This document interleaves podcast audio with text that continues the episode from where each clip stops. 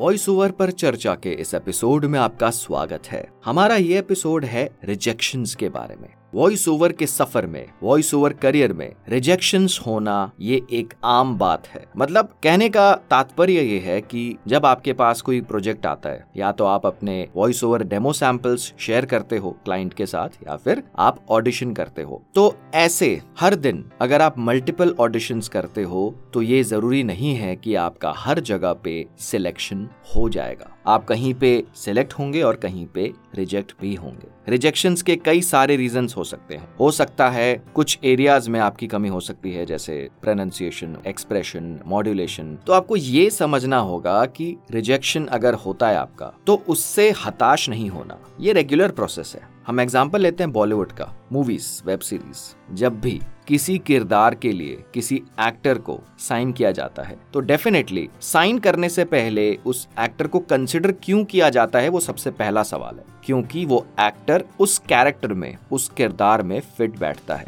कितने सारे एक्टर्स हैं? अगर किसी एक रोल के लिए, एक कैरेक्टर के लिए किसी एक एक्टर को सिलेक्ट किया गया है मतलब बाकियों को सिलेक्ट नहीं किया। क्या इसका मतलब यह है कि बाकियों को एक्टिंग नहीं आती? नहीं। सबकी अपनी एक खूबी होती है। सबका अपना एक अंदाज होता है। तो आपको ये समझना है कि अगर किसी प्रोजेक्ट के लिए, अगर आपकी वॉइस सिलेक्ट नहीं होती तो इसके कई रीजन हो सकते हैं। हो सकता है आपकी वॉइस उस प्रोजेक्ट के लिए फिट नहीं बैठती या फिर ये भी हो सकता है कि बाकी आर्टिस्ट को कंसिडर इसलिए किया गया क्योंकि उनका आउटपुट उनके वॉइस सैंपल्स आपसे बेहतर कंसिडर करे गए थे उस प्रोजेक्ट के लिहाज से। साइड बाय साइड ऑब्वियसली आपको अपने वॉइस ओवर को इम्प्रूव करते रहना होगा, जितनी आप प्रैक्टिस कर सकते हैं, आप सारे एरियाज़ में काम करिए। ये तो चलना ही चाहिए, लेकिन रिजेक्शन से घबराना नहीं है। आप कंटिन्यूसली प्रैक्टिस करिए, अपनी आवाज़ को और बेहतर बनाइए, अपनी आवाज़ को और पॉलिश करिए। लेकिन फिर भी अगर आप दस जगह पे अप्लाई करते हो, इसका मतलब ये नहीं है कि वो दस की दस जगह पे आपको काम मिल जाएगा। आप रेशियो परसेंटेज ज़रूर एज्यूम करके चलिए, मान के चलिए। कुछ जगह सिलेक्शन होगा और कुछ जगह